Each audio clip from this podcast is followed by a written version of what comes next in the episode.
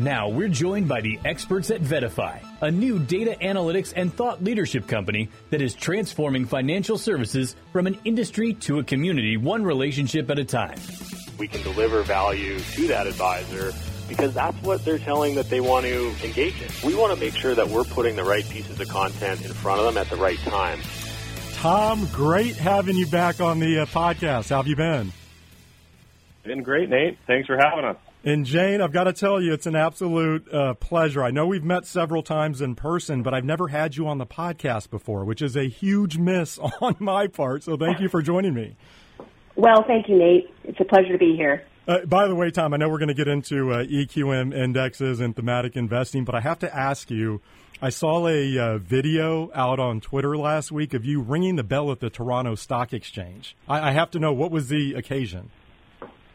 Oh, thanks for bringing it up, Nate. So, so first off, uh, Toronto in the fall, just an amazing spot, vibrant city, beautiful scenery, and I know that you'll appreciate this. The, the sports scene is in full swing. The, the Jays are uh, in a wild card series. The Raptors are are well on their way to starting their their series, uh, the the the new, the new uh, basketball season, as are the Leafs. So the city was just electric, which was was was awesome. And as I think you know, I'm I'm Canadian and so doing business in Canada and being able to interact with the uh, with the ETF community and the asset man- management community in the Canadian market is always just an honor and a privilege.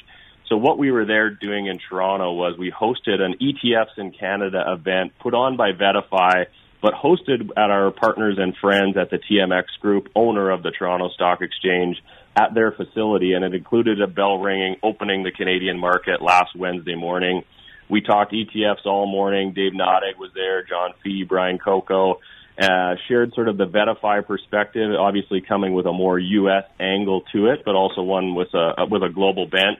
Um, but they got to hear a lot about um, you know the ETF community's perspective from a from a Canadian asset manager. So it was a it was a jam packed day. Uh, I think we had more than 170 uh, representatives across the ETF community. So we were doing what VettaFi does. We were up there uh, building community, listening, learning, and and ultimately trying to find ways to do more business in Canada. So thanks for bringing it up. Yeah, I loved it. And for listeners, uh, you were front and center up there on the podium. I mean, look, I think just being up on the podium for any bell ringing, whether it's at the Toronto Stock Exchange or NYSE or whatever, is a huge honor and privilege. You actually were ringing the bell, which I loved. Um, I'll also tell you, I have, believe this or not, uh, and I've traveled a lot of places around the world. I have yet to go to Canada. So I, I, have to make it up there. We're going to have to plan something where I'll, I'll head up towards uh, your neck of the woods. But uh, in any event, okay, so last month, VettaFi acquired EQM indexes. And just to give listeners an idea here, uh, EQM powers ETFs such as iBuy, the Amplify Online Retail ETF, and the Granite Shares U.S. High Income ETF, HIPS. Um, I know EQM helped design the first blockchain ETF, BLOK. There's a lithium and battery technology ETF, BATT, and I could go on. But Tom, just give us a quick snapshot of why this was attractive to VettaFi. Yeah, so the, the, the first filter is, you know, what we're doing at VettaFi, we think about, um, you know, people and capabilities that uh, add to our mission, um, you know, ultimately transforming financial services from an industry into a community. So we're looking to bring together people who are are on board with that mission, and then and then certainly the values overlay. You know, a, a client centrism. You know, taking a bold approach to you know the world in which we operate, but also acting with high integrity. And and so that's the, that's where we start when we look at doing um, you know anything that's uh, inorganic in nature. And, and certainly Jane and, and EQM check all of those boxes in spades. And what it does is it really, as we get down to the capability level, it augments a very rich history of thematics at VettaFi. Um, so we've got over $10 billion of uh, thematic indices linked to VettaFi uh, indexes already, and this adds to that. And the way in which Jane was able to find success within the thematic space, I think, is complementary in nature to how, how we found some success there. And so we're we're thrilled to bring on the indices that, that Jane has built and licensed to a lot of incredible partners, uh, some of whom we did business with, some of whom are new to the VettaFi family but also tapping into Jane's expertise and, and trying to um, plug her into a, a, a broader team at VettaFi and, and really have her shine as it relates to building out the pipeline, thinking about what the the future of, of thematic indexing can be, not only from a U.S. perspective, but, but from a global perspective. So we're we're thrilled to add this capability as it augments the thematic indice uh, capability at VettaFi, which is complemented by, you know, of course, our, our benchmark series as, as well as our factor indices. So couldn't be happier to have Jane on board, have long admired and respected what she's done and built, and and look forward to uh, the next leg of the journey together. Yeah, and to your latter point and the success of uh, EQM, Jane, I mentioned this at the top. I do think many of our listeners who closely follow the ETF space, they're certainly familiar with you and EQM. But for those who aren't, uh, give us a quick snapshot of your background yeah. and this business you sure. built. Yeah, so I was, the, as you mentioned, the co-founder of EQM Indexes, and it was kind of a small boutique developer of ETF indexes. Um, we really tried to focus on custom and bespoke indexes, including things like thematics. Um, you know, as far as my background, I've been in the industry for 30, over 30 years. Um, I started out as a financial advisor and then ended up on the institutional side of the business as a quant PM. And then we founded EQM um, back in 2015. And um, as you mentioned, um, our first index was the index behind Amplify's uh, online retail ETF, iBuy. Um, of course, when we built that index back in 2015, we didn't know that one day there was going to be a pandemic. But I think it's just, you know, it's a perfect example of how powerful some of these themes can end up being. Um, and as you mentioned, we helped develop the first blockchain index. Uh, and most recently, we just uh, actually launched uh, on behalf of a client a global music industry index, MUSQ, uh, which focuses on the disruption of the music industry. So we've worked on some some really fun projects, but you know, I think underpinning um, our approach was we were always customer centric. Um, you know, similar to VettaFi, uh, we didn't just create indexes for clients. We also really viewed ourselves as a partner in the process and helped them to support the indexes on the marketing side. So joining VettaFi, um, it just made a ton of sense um, to kind of take our growth to the next level. Um, our values were really aligned in what we wanted to do for the clients, and um, you know, I've been telling people it's it's now that I've uh, integrated a little bit here, it's like marketing and sales and research is on steroids. um, you know, coming from a small startup, so it's it's just been really a, a great transition. I was looking at the uh, press release announcing this acquisition, and I actually want to read you both a quote from VettaFi's Brian Coco, who's head of index products. I'm sure you both saw this, but uh, I just love the way that he framed this. And Jane, I'd actually like to get your reaction to this. So Brian said, "quote." A great investment idea can often remain just that an idea. But with a well constructed index, great investment ideas can become great investments. And again, Jane, I'd love to have you talk more about that because most investors just see the end product, right? They see the ETF. But I love this concept of a great investment idea uh, never seeing the light of day without firms like EQM. So, can you just elaborate on that a little bit? Like, basically, how you take an idea and construct an index around it?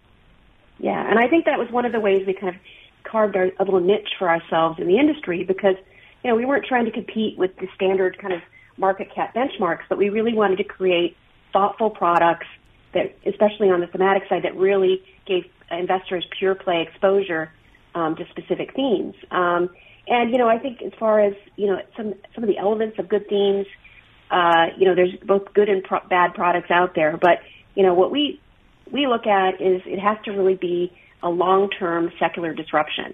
So it can't be a fad. It can't be you know sort of a flash in the pan idea. You know, this has to be something that has long staying power, um, and it's a long, good long-term investment. And then you know, the other aspect of thematics, I think, is that it has to be investable. So it can't be too narrow or, or niche, and there have to be companies that truly represent the opportunity in that theme. And then finally, I think um, you know the another element of uh, thematics is that it has to be nascent. So it, um, you know, it's a long-term theme. It has to have staying power, but you want to be early in the cycle, right? You know, the theme hasn't can't have already played itself out. So those are some of the elements of good themes. And, and to, to Brian's point, yeah, I mean, there's a lot of ways to construct indexes, and we're very focused on constructing them the right way in a thoughtful manner. And you know, some of it comes from my background. I think as a portfolio manager, I you know you have to recognize that these are investment products at the end of the day, and that people are using these to attain you know a lot of different financial goals. Okay, so obviously thematics are a key focus for EQM, and I do want to get both of your thoughts on the future of this space. But I thought just to set the table Um, Jane, take us through where we're currently at with thematic ETFs. Like, what have you seen in the space over the past several years? Uh, what's the good? What's the bad? Just give us the current lay of the land here. Right. Well, you know, I think thematic investing is still quite popular. Um, you know, and it, the popularity I think is really here to stay. Uh, and one of the reasons for that is investors don't really think in terms of style boxes, but they understand investment themes. I think it's the way people think, and especially this newer generation of investors, it really is something that resonates with them. And investors want to find a way to get pure play exposure to these long-term themes. You know, uh, the things that can really add some some oomph to your to your overall portfolio. And you know, I think people are becoming much more comfortable now on how to where to put these in a portfolio, whether it's a satellite exposure or there's a lot of investors that are using these um, almost as sector replacements. You know, instead of investing in in retail, you invest in online retail. Instead of investing in you know traditional banking, you invest in things like uh, blockchain, blockchain and digital assets. So you know, I think thematic investing is here to stay, uh, and you know, it's stronger and is becoming even better. You know, as it's become much more competitive in the marketplace. Tom, anything you would add just regarding the current state of thematic ETFs? I would only add, Nate. I, I think it's just another good example, as we often talk about, of, of how um, innovative and how um, how much access the ETF wrapper has given us as investors. So the idea of, of you know deconstructing style boxes and, and going much deeper into these these themes or uh, the ability to get the pure play exposure. I, I just look at the list and I'm always in awe of the now north of 3,000 U.S. listed ETFs. The amount of choice that this industry has given to investors and ways that they've been able to augment their portfolio, which were frankly um, inconceivable, uh, you know, 20 years ago. I, I just, uh, it, it's really exciting. It, it's great to be a part of, and and I, I, I get excited about the future. All right, so everyone knows that my uh, crystal ball is completely broken, but that doesn't stop me from always trying to look ahead into the future. And Jane, look, you're a thematic ETF expert, and I'll ask you both this question, but I, am just curious what you see is the future of thematic ETFs. Maybe give us a, a prediction or two here. Yeah, I think thematics are becoming even more sophisticated um, as as the themes become more mature. So you know, you don't have to own all the names in a more mature theme. Um, it used to be that, you know, you, that was the case, but you can be smarter and more discriminatory about which names you own, whether it be through, you know, factors or fundamentals, looking at things like valuation or even active management. So I think the themes and the way we invest in these themes has become much more sophisticated since the early days of thematic investing. And then, you know, now there's all these specialty sources of data that are specific to you know certain segments of the market, um, and even AI is coming into play uh, these days as a way to select companies within certain themes. So there's a lot of tools available. So you know I kind of view this as thematics 2.0. It's going to become even more sophisticated, and investors are going to have even a better experience uh, in getting exposure to these various themes. With that sophistication, one of the things that we always talk about on this podcast is just the need for ETF education. And I don't think this is um, only in the thematic space. I think in general, we've seen more sophisticated ETF products come to market. Jane, I mean, how does how does education play into that? You know, if you're an end investor, you're an end advisor and some of these products are becoming more sophisticated, which I think is, is probably good in the thematic ETF space because with that sophistication, there's probably more real investment substance behind these themes you'd mentioned before. Um, you know, sort of moving beyond fads, fads. I think that's a good thing. But uh, maybe talk just a little bit about the role of, of investor and advisor education here as well. Yeah, I think that's definitely the case. And you know, one of the the nice elements of the ETF wrapper is the transparency um, that investors do know the names that they own, and so I think investors want that transparency and, and want to help. It helps them to understand what they're investing in. So investor education is very important, and you know, particularly now with you know the regulators are looking into some of the naming rules to increase the, increase the transparency there. You know, helping investors kind of know what they own. You know, it's been uh, you know certainly very topical with regard to ESG products, um, but also with thematics as well. Uh, investors have to have you know, pure play exposure, there has to be a certain percentage, up to 80% of the of the funds have to be in that theme, and it has to be quantitative and and it has to be, uh, you know, measure, measurable. So, you know, investor education is important, but I think the regulators are also stepping in to make it a safer environment uh, for investors as well. Tom, any thoughts on the future of thematic ETFs? I'm assuming VettaFi is uh, clearly bullish, or else you wouldn't be acquiring firms like EQM. I know you had another uh, big acquisition of a thematic ETF player or the index behind them uh, earlier this year. Just what, what do you see in this space moving forward?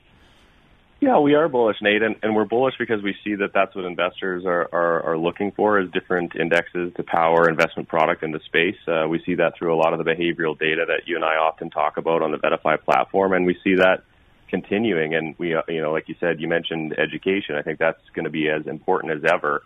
First off, I would agree with everything that Jane said, so I'll try to just be only incremental. I think the concept, um, and this isn't only thematic ETF investing, I think it probably applies to a lot of index opportunities, but the data sets and, and bringing your own IP, you know, bringing some of the IP that may be uh, new or, or novel in nature as it relates to some of the construction uh, of indices is, is something that we're starting to see. I also think that as some of these themes play out, like for example AI, which Nate, you and I have talked about many a time, um, as they mature, stratifying the theme and, and, and providing different types of exposure to a broader theme as they mature, I think is something that's um, probably on the horizon. And then, you know, embedded in all of this is is the a partner model, one where you know an index provider or, or someone who's building this with you, as Jane mentioned, really is along for the ride. Um, you know, uh, right from ideation through iteration and launch, but then you know the continued education of why the index is constructed the way it is, the methodology, uh, how rebalance works, all these types of things. I think more and more um, a partner model uh, for the life cycle of the of the uh, of the index is something that, that that I'm predicting will happen in the future and, and accelerate. Yeah, I think that's well said by both of you. I'll just add that I'm very optimistic on the future of thematic ETFs. I really like the very basic framework that Bloomberg's Eric Balchunas uses, where he says, look, investors like to use thematics as a hot sauce in their portfolios, right? The core of the portfolio, maybe they're they they're loaded up on low cost passive products, or that's fine if they want to go the active route. But then around the edges, there's they're using these thematic ETFs. And, and Jane, I thought what you said was what was really good in that. You know, we have move beyond um, just launching faddish products in the space. I think if we go back to 2020 and 2021, I think we would all agree there was some of that out there, but I think investors are now seeing through that. And there does have to be real investment substance behind whatever products uh, are, are launching. You mentioned, you know, Thematics 2.0. I, I love that framework as well, but I, I think you're right. I think there has to be you know longer term secular disruption here that you mentioned earlier, Jane. The, the, the, space obviously has to be investable, it has to be sustainable. All of those things I think are good, and I think investors now get that. And so, if you're a thematic uh, index provider or an issuer who's launching a thematic ETFs, you have to know that investors they understand this space now. It's grown, and so uh, again, I'm very I'm very excited about the future of this space. And I think it's good that investors are, are doing more due diligence here. But in any event, um, Tom, Jane, really enjoyed the conversation this week. Congratulations on your new uh, partnership. I'm sure we'll be uh, visiting uh, again soon. But thank you for joining me. Thanks for having us, Nate. Thank you, Nate. That was Tom Hendrickson, president of VettaFi, and Jane Edmondson, VettaFi's head of thematic strategy.